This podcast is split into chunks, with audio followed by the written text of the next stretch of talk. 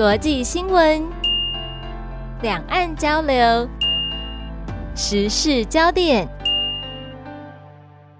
南方视角每周日中午十二点十分到十二点四十，在成功广播电台 AM 九三六、成功电台官方网站以及成功电台官方 APP 同步播出。南方视角新闻话题共同聚焦。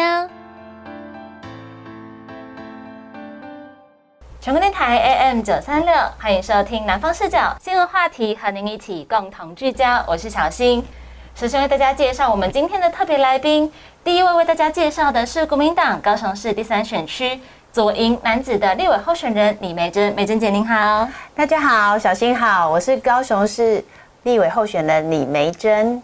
第二位为大家介绍到的是我们的老朋友资深媒体人张教授，教授欢迎您。啊，主持人小新好，我们候选人李梅珍委员好，各位听众大家好。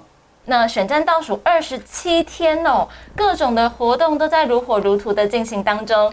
特别是左南区的朋友们啊，他经过您竞选总部的时候，发现有一些很特别的设计。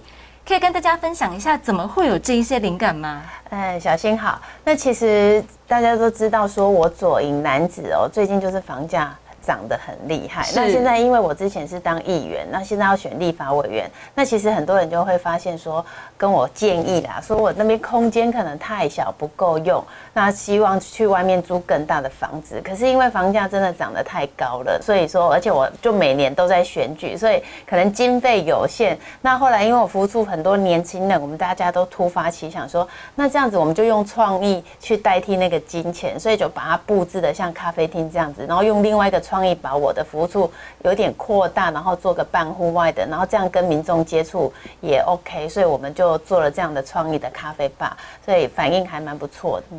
因为跟大家一般印象当中的竞选总部就不太一样的感觉。对，现在就是那边就有点文创的感觉，然后让大家觉得比较没有距离。那真的，我这几天回去经过就说：“哎，这里可以喝咖啡吗？”就是真的会有一般民众过来，就是坐一下休息一下，喝个咖啡。那因为我那个地方在莲池潭附近，所以还蛮悠闲。所以呢，我相信很多朋友们可能在经过的时候都已经有进去过了。那如果你还没有去过的朋友们呢，其实也可以到这一边来走走看看哦。特别是不是还有可以拍照的墙面，对不对？呃，对，就是我们设计的一一个完美墙。那来这边就是可以打卡，然后。拍照，然后喝一杯咖啡，然后跟我们聊一聊现在大家最想要，或者是建议我一些他们对政治的想法，然后对他们现在的需求这样子。是，就有点变成是一个交流中心的感觉。对对对，而且就一个共享空间的概念了。那我是觉得说，很多年轻朋友也可以来这边做一下，或者是有时候你工作烦躁，换换环境，然后来这边真的还蛮不错的。对我，因为。梅珍委员他的竞选总部就在莲池塘的旁边，那边有个历史步道，呃，所以如果说一些民众如果到莲池潭旅游的时候会经过的时候，都可以看到，因为它那个点其实蛮漂亮，我也我有经过了哈，是。它白天跟晚上会呈现不同的风貌，哇，对，晚上的话它有一点欧式的那种浪漫的感觉，所以呃，我最近的经过时候就看到，最主要是有不同年龄层的人。会喜欢到这种地方来，对，我就觉得非常的一个特别。那刚才梅正文也提到这个汪美强哈，如果想打卡的朋友啊，可以拍一些美美的一些的照片哦，啊也可以去分享。我我觉得很棒了，在很多的候选人里面，可能他们比较硬，打的那种选战会比较硬，而且在建筑里面就是可能传统的一个竞选总部。那可是我发现他们那个竞选总部的那个咖啡吧，就是很很特别，可以超乎一般选民的想象。所以怎么样去？要了解那个差异性，可能就是要实际去 去看。对我有看到梅珍委员，他本人如果不在场的话，他的前面有一个他的那个人形立牌，他会在那个地方去欢迎大家。对，就是一直都在服务。现在其实小心，因为我这五年选四次，加上初选等于五年选五次，真的选举太多。那其实我觉得。尤其是我，就是大家对选举会觉得说，哎，台湾真的太多选举，有时候真的一直讲那些政治，大家也很烦。所以我觉得用另外一种方式，让大家就是比较没有压力，这样，就让大家可以体验一下一种不一样的选战的氛围。对对。而且其实您在这边也举办了一些活动，对不对？呃，对，其实就是这次我们服务处的年轻人就是创意非常的多。那在这一次呢，因为我们每一次都有竞选新的工作服。这次我们接触到，就是说有一些厂商，他可能又把他的那个 T 恤要交一些大厂，可是他有有的会被打掉，因为它的线头啊，还是颜色较稿跟厂商要的不对，所以他们就会打掉这些衣服。那打掉这些衣服非常的浪费嘛，就是这样就不环保，所以我们就是。等于是说，利用它这些衣服，因为它都是好的，还可以穿。那我们就是让我们的工作人员自己来我们这里，也可以自己做衣服，因为我们有固定的 slogan。可是位置要在哪里，工作人员可以自己，像我们里面的工读生，他可以自己压，他摆在哪里。他有的人喜欢摆在背面，或者是有人喜欢摆斜斜的，就自己制作他自己的工作衣服。大家一起来制作这些工作人员的衣服，就还蛮有趣的。而且我相信选民朋友们可能也会很期待这个活动，因为你可以自己做你的 T 恤。不像是外面发的那种公版的，对，但是一般民众我们没有，就是做我们工作人员的衣服，就是所以说可以来大家一起共襄盛举，就是帮我做工作的衣服这样子，或者是呢，可以看有没有缺这个志工，好不好？对对，除除非就是来这边当我的工作人员，对，是，嗯。再来聊到，就是因为其实前一段时间哦，蒋万安市长也来到高雄，跟你一起这样扫街拜票，而且当时我看新闻呢，哇，人气超级高。那这样子跟人气超高的市长一起拜票，您最大的感受是什么呢？其实小新闻有点吓到哎，觉得说真的，大家还蛮爱万安市长的哎。他来的时候，我觉得我吓一跳，是很多人是。本来在买菜，可能手上拿着一大堆菜，他远远的他就站在那里等。那因为我也是妈妈，我也蛮爱买菜，有时候真的提的重的要命，我就要赶快提回去，提去车上放。对啊。可是我看到那些婆婆妈妈，还有甚至有年轻人，都提着一大堆东西，就站在那里等，等到市长经过。然后大家都很激动，而且看到他很像看到追星哦，明星这样子，就很兴奋。然后我觉得摊商的反应也非常的好，我觉得大家都还蛮爱万安市长的。那我就觉得万安市长他可能他的形象啊，然后他的理念真的大家都很喜欢。那主要当然是他颜值还蛮高的，而且呢，他的谈吐整个都是非常优雅的。对，我觉得他就是一个很正派的政治人物。那我觉得现在。刚好我们社会就是缺少这么正派，然后这么有理念的政治人物，所以我觉得大家看到他就很像看到一个希望，所以其实那一天反应非常非常的好，是不是有感受到民众的热情？对，民众就是很像看到偶像这样子，因为其实高雄有时候民众可能看到政治人物会不好意思，其实我觉得像我今天早上也有站街口。那我会发现有一些人，他可能看你在那边站街口，他先观察你，可是他就是不好意思会把手，可是他就很低调的挥挥手，小小的挥小小的时候就会会不好意思。可是他看到万安市长来说，就是那种忍不住就直接怒吼出来，然后所以大家都很兴奋。哎，我觉得那一次对我的激励还蛮多的，然后对我们整个团队的激励都很加分。是因为整个士气应该是非常的上涨嘛？你直接感受到民众的回馈。对对对对对，就是哦，他来真的大家好喜欢。我后来有看他们的直播，嗯，那直播的时候我就看到一些画面，然后就是说我先从那个直播组在直播的时候，他一开始的现场可能是几百个人看，可是后来的回头点播率，我看到第二天是两万两二点二万，到了第三天已经超过六万人看，哦，就是一般人会看直播的话，大概是直播那个瞬间去看，可是蒋万安市长跟李梅珍委员他在扫那个自由红市场时候那种热络的程度。那我们从那直播里面就看到，刚才委员有讲到说，那个店家很多店家是很自动的放下手边的工作，然后就跟蒋万市长握手，然后跟梅珍委员这样握手，一种很热络了哈。那我以前在跑选举的时候，就大概有几个人可以比美蒋万市长跟他们被追星、被认同那种疯狂的程度是马英九。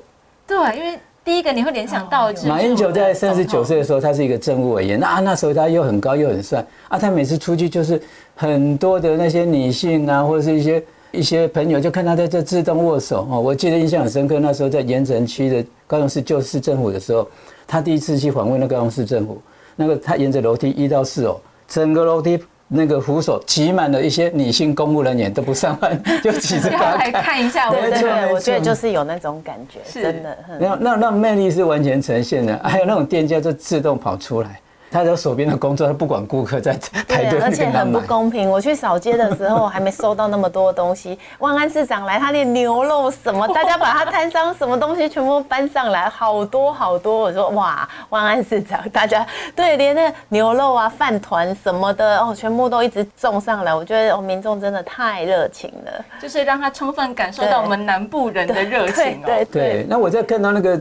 后来他们节目里面就其实他不只是在在市场的过程里面那种活动很热络，那我好像看到那个万安市场好像很配合，和梅珍委员他们这边提出了一些建议啊，因为我看到节目的他们后段好像他们有一起跳舞，还有好像有吃东西。哦。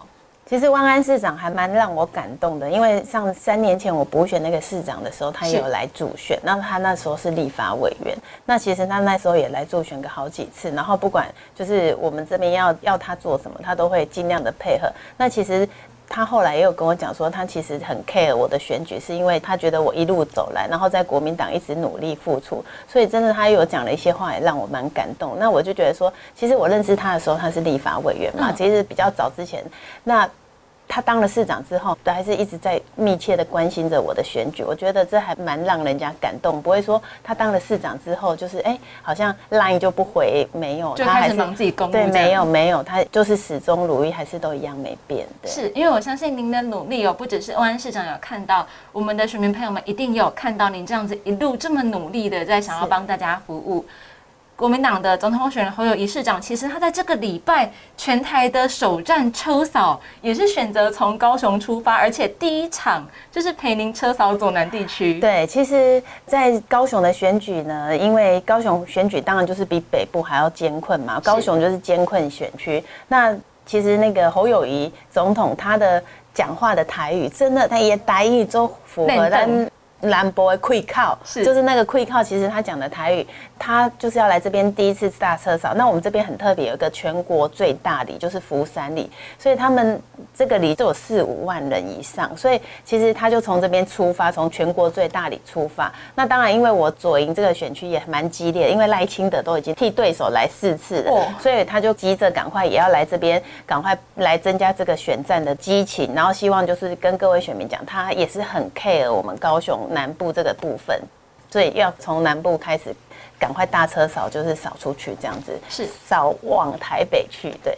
就是整个把气势拉抬起来，因为其实左南区真的是非常非常的重要，而且大家一直都在观察这个地方选情的变化。那因为很多人哦，包括媒体啊，或者是一些专家都认为说，这一区可以说是最有希望翻转的一区之一耶。对，因为其实如果以结构上来讲啊，像我们这一区总共有九席议员，可是有五席是国民党的，所以。国民党的感觉是蓝大于绿，那可是因为我们这边本来是有眷村嘛，那其实眷村的结构就是也有凋零，然后等于说盖了很多新房子，很多外面的人也搬进来，就是年轻的，所以其实在这边大概还是五五波。现在目前，可是五五波就是有希望，而且只有我是没有挑战现任，因为我的对手跟我一样也是议员，所以大家会觉得说在我们这一区就是很有机会可以反转。对，那教授您观察到现在，您觉得选情有什么变化呢？其实刚才那个梅哲伟也有提到了，就是说蒋万安市长来，他其实他的吸引的魅力是很强的。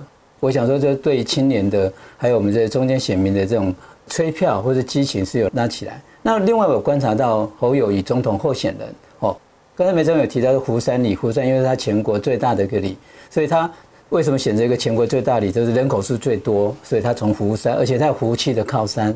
哦，那很有趣的一个部分就是昨天我也是看直播了，看到他们还到三山国王庙。是三山国王庙，因为侯友谊总统他的那个抽签号码是三号，所以有三个靠山，那就蛮有趣又蛮有梗的。所以从福山出发，教授很厉害，我还没想到这样，怎么那么巧？哎，教授，哎，对啊，对啊，对，所以我觉得它是一个呃非常吉祥、非常急躁的一个象征。但最重要是。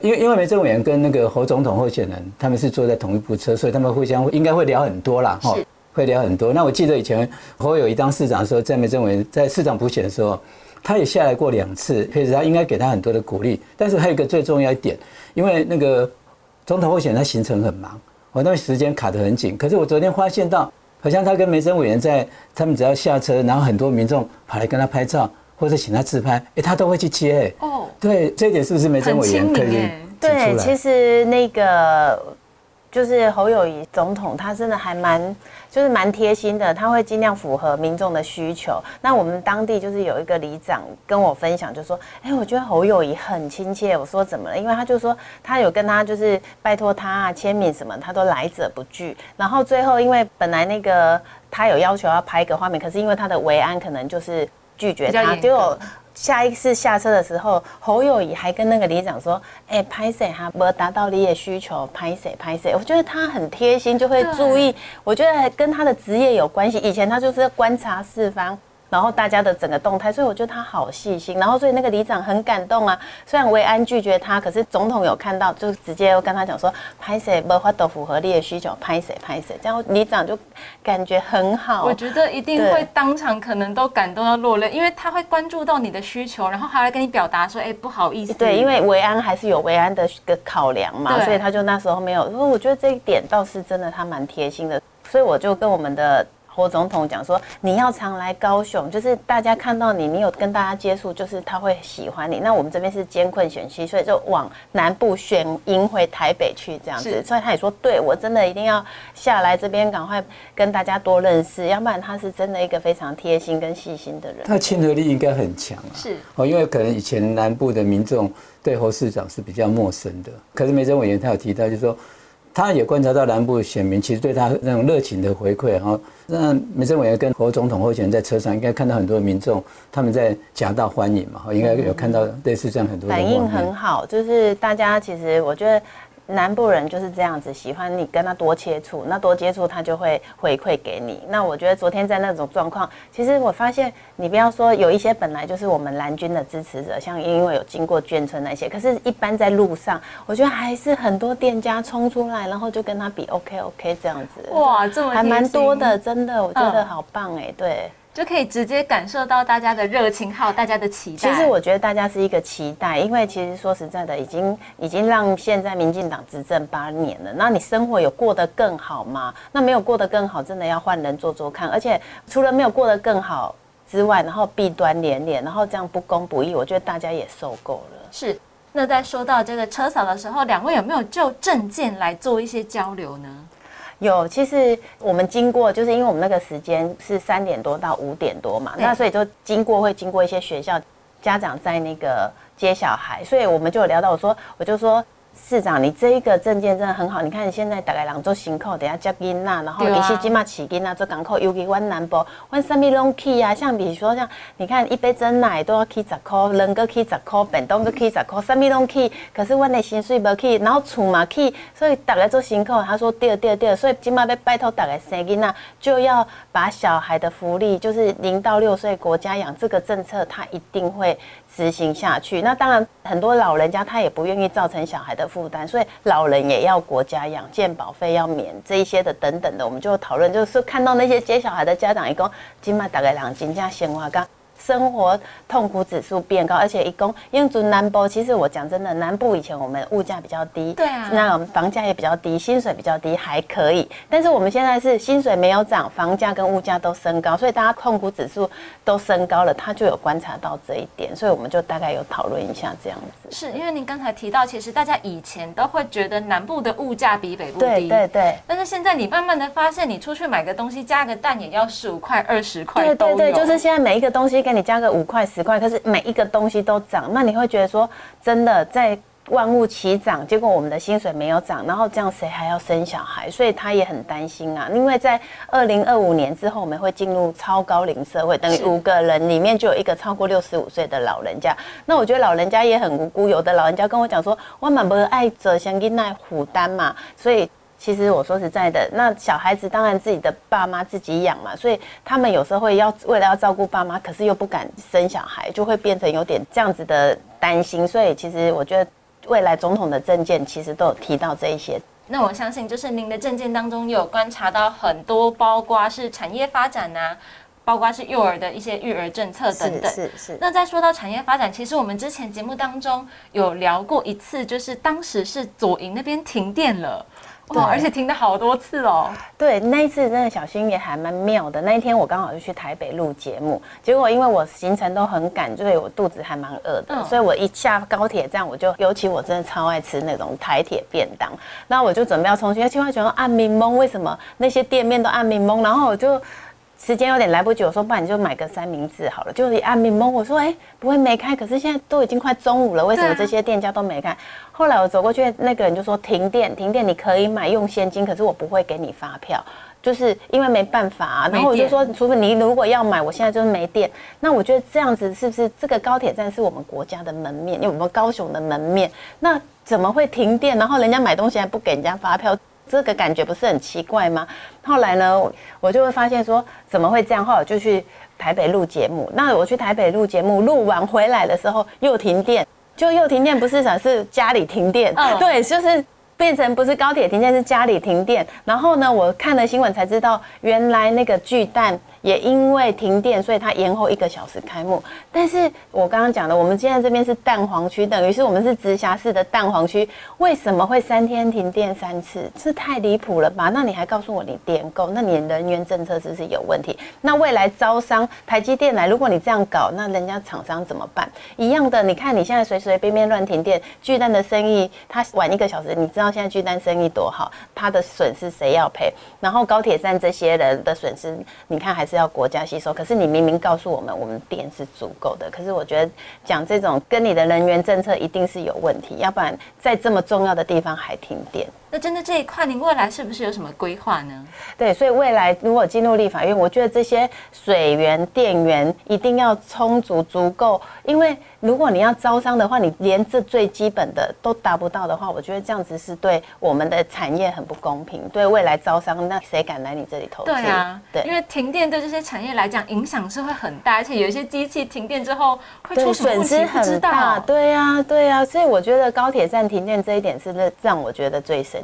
从这一点里面，我们就去提到，因为因为梅珍在这当议员的任内里面，其实他有关心到，比如我们设台积电，那台积电学到男子他们一定很欢迎嘛。是。可是我们要面对很现实的问题，你会不会切电？你会不会切水？你会不会切工人？好，那台积电来，我想说，他们左南地区的这些议员。已经感同很深受，台积电还没来，房价已经已经涨起来，已经涨得非常的可怕。好，所以他刚才有提到这个问题，所以其实不只是缺电问题啊，可能要从产业需要的这些的电啊、水啊、人力的这些相关的，还有生活条件的这些部分，全部都要。那你也不能因为台积电，你可能又牺牲了部分人的权益，好像那个什么后进老窄的那个部分，好像中有为了要要让台积电或者。去什么盖什么宿舍，又造成一个居住不正义的一些状况。那这个时候是不是可以请梅政委员，是不是跟人家谈一下那个后进老宅的问题？呃，就是后进老宅哦，后进老宅其实他们早期都是中友的这些老员工，所以留下来的房子。那当时这些员工跟中友租租这个地方，然后所以他们后来就住在这个房子。那可能住久了，就是还会有整修。所以其实房子是这些员工的，可是地是。中油的，那就是又变成这种状况。那其实现在我们地已经涨翻天了，可是中油现在不处理。他们对他们未来的家很没有保障，他们这个到底以后就是他们产权不是很清楚，所以他们就觉得说，我一辈子替中友服务，但是我的后代、我的子孙到底可不可以拥有这个房子？那其实他们现在每一次每一次的选举都说要处理，因为其实我说实在的，可能三户就很难处理，那边有一千一百多户，一千一百五十七户，那我觉得这是一个，而且。这里面也蕴藏着非常多的文化。那我觉得说，你你已经全面执政了，有时候就是中央地方。不一样，可能党派不一样，不好处理。可是你们已经全面执政这么久了，还是没有帮大家处理。但是每一次选举就来开一些支票，然后拍拍屁股就走。这些人还是得不到他的权益，尤其是现在中友的态度非常的过分，他们就是放着不处理。那市长陈其迈他也觉得说，哦，我们会处理，会处理，要去跟中央沟通。但是问题是，你们都已经全面执政了，为什么都还沟通不出来？所以我觉得在这个部分，我希望说能够，你至少要往前走，到底。要呃就地让售还是办公办都跟这个总是要讲一个结果，然后让那些你想想看，一千一百多户里面有住着多少的人，这一块他们却放着不处理。可是当从想处理到现在，房价已经翻三倍了，再不处理就是越来越难处理。那有的人真的一辈子都等不到他唯一的房子，因为我们都会想说有房子你就有一个根嘛，但是当你的房子不知道什么时候你住不了的时候。这是一个让人家就非常不踏实，所以他们你看这样将心比心，如果你住的真的每天像有些阿妈阿伯都在担心说，我什么时候房子到底是不是我的房子？而且他们那边的电费还，因为他们没有自己的电表，所以他们还是用比较贵的电。所以我觉得这个很多很多的问题都必须要赶快立即来处理。对，是。那也希望美珍委员呢之后就任，可以好好的帮大家来解决这种心里面最担心的地方哦。对对。那其实前一段时间呢，您跟同党的两位候选人钟义忠跟陈美雅也有共同为酒驾的受害者来举行记者会。对。那想要请教您，对于酒驾修法，您觉得是不是还有什么需要加强的地方呢？呃，其实就是大家就是如果记忆犹新，就是那个林爸爸，他们家一家人在爱河旁边那边走，然后突然间遇到一个酒驾，把他们一家四口都撞飞了。其实真的很感谢林爸爸，他就是活了下来。因为大家看到林爸爸的这个事件之后，大家都非常的心疼。因为第一点，他失去了他的最爱的太太，然后两个小孩也被撞到，就是牙齿全部没了，就是整个重建。然后他自己的。脚就是也是还好，我觉得还好。林爸爸有意志力活过来，要不然两个小孩到底要怎么办？那为什么一个酒驾事件，然后造成这样子，真的家破人亡？而且这种事情是一而再、再而三的发生，所以在酒驾这个部分，我觉得一定要加重刑责。我觉得只要犯了，一定要加重刑责，让这种事情不要再发生。因为每一次、每一次的发生，都是一个一个的家庭嘛。所以未来我是希望说，只要酒驾就是从七年。然后，如果再犯就是十年。我觉得加重刑责，让大家就会警惕到说，真的不要酒驾。因为其实酒驾这个东西，从以前到现在，大家都在呼吁，法令也一直都在讨论。可是说真的，就是你还是可以看到很多的案件。对，就是一而再，再而三发生，然后每一次发生，大家都很心痛。那林爸爸这一个事情，真的是大家非常非常的心疼，因为他们一家四口就走在路上就被撞。所以这个真的，而且现在这个加害者他就脱产，而且现在林爸爸他没有拿到任何的补偿，他只拿到一个债权凭证。所以说到现在，那他打官司啊、复健什么也花了一百多万，到现在都没有得到任何补偿。哎，那对方还脱产这样，这个是不是法令也需要来修正一下？对对对，所以其实说实在的，民进党执政这么久，他们一直说要修，一直说要修，还是没修。因为其实他们在立法院也算是一个多数，所以他们要修法，我相信对他们来讲，只要真的要做，也不是那么难，对不对？他们要做，真的，他们甚至可以为了某个人，然后修一些法。可是现在为了这种酒驾，到一直在讲说要修，一直要修，还是没修啊？所以我觉得想做跟不想做，就是操控在他们。那他们一直讲全面执政，全面执政，但是到底他们做了什么？前面执政，但是好像该做的事情都没有做，而且这个酒驾是大家一直以来都很关心，特别是当你今天你可能酒驾，那你落下了一些没有办法挽回的后遗症的时候，你躺在床上，但是你追不到赔偿款。那是大家都会觉得非常生气的一件事情哦。真的，真的，我真的很感谢那个林爸爸，真的活下来了，而且还这么坚强。要不然他两个女儿也是被撞到，真的这样两个女儿怎么办？他未来这身心呢，其实都花很长时间。那刚才提到他这个债权凭证，那假设对方脱产的话，他对他来讲是没什么保障，就拿不到钱。在国外，如果你是酒驾撞人撞死人的话，他是会让你破产的。因为你用你的自己的行为去毁坏掉一个家庭，而且不只是一个家庭，跟周边的身心都会去跟着影响。那这个也可以看到什么？看到一个执政党的傲慢跟他们的不关心人民的安全的问题，他们只关心他们政治的议题操作。所以这个是执政党是非常不应该的。是我相信你不管做再多的酒驾宣导广告标语也好，都比不上你。直接把这个酒驾的法则把它修得更严重。对对，就像现在不断的打诈骗，一直打，就花很多的铺天盖地的去弄这些事情。可是大家忘了一个全国最大的诈骗集团，嘿，大家做执政党。是，对。所以呢，我们一定要记得把肯做事情的委员把他送进了国会，这样子我们才可以得到一个比较好的未来，包括我们所需要的一些法案，才可以真正的来做落实，还有你最关心的一些问题，才可以真正的来得到解决。